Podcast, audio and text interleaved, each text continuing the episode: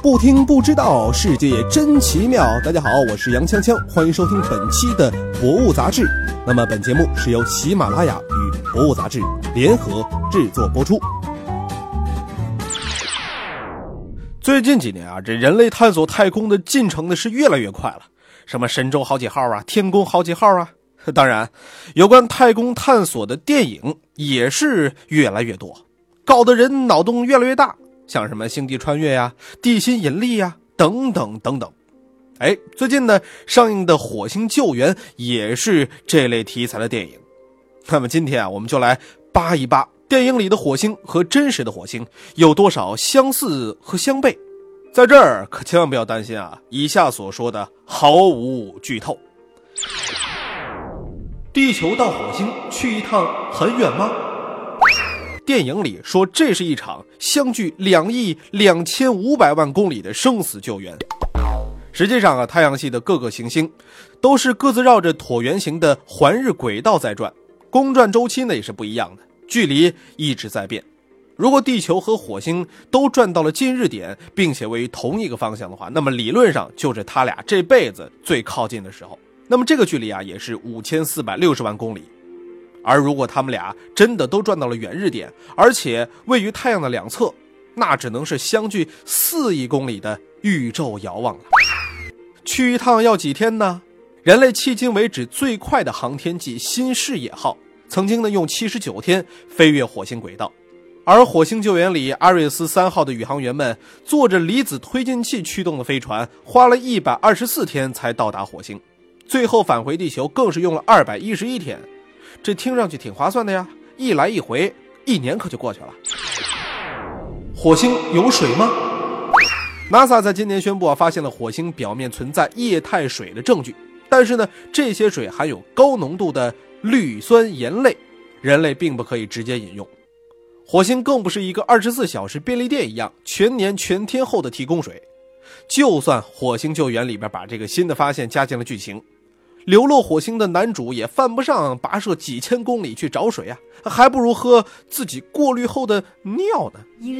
但是火星两极的冰罐里啊，确实冻结有大量的水冰，这是科学家知道的。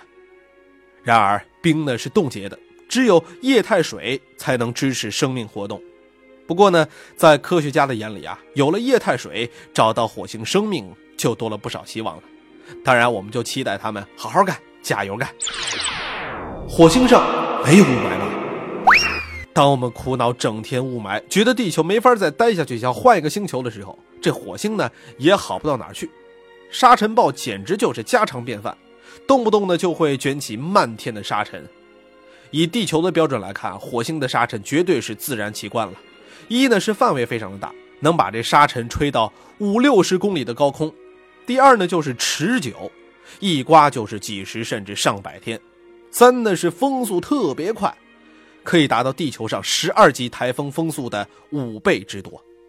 然而可别忘了，火星地表的大气密度呢只有地球的百分之一，在如此稀薄的大气下，沙尘暴也只能是飞沙，不能走石啊，打脸效果不佳。火星上能种菜吗？火星呢号称是红色星球，这是因为火星土壤当中呢富含氧化铁。电影里的男主啊是一个植物学家，但是巧夫更难为无米之炊，他也没办法直接用火星的土壤种庄稼呀。为什么呢？因为这里啊没有地球植物生长需要的氮磷钾。火星土壤除了含有磷多一些，这钾的含量呢比较低，氮是基本没有的。就算是金克拉啊，也只是纯白虾。火星上为什么那么多大坑呢？电影里展现的火星风光当中呢，少不了一个个巨大无比的撞击坑。而在真实的火星上啊，光是直径超过五百米的撞击坑，至少就有六十三点五万个。这是几十亿年来各路小行星、彗星以及其他宇宙飞弹的杰作。谁让火星没有稠密的大气层做护体呢？前来相撞的天体们在火星大气中不受到什么摩擦，燃烧损耗小，当然就一撞一个坑了。火星上有怪兽吗？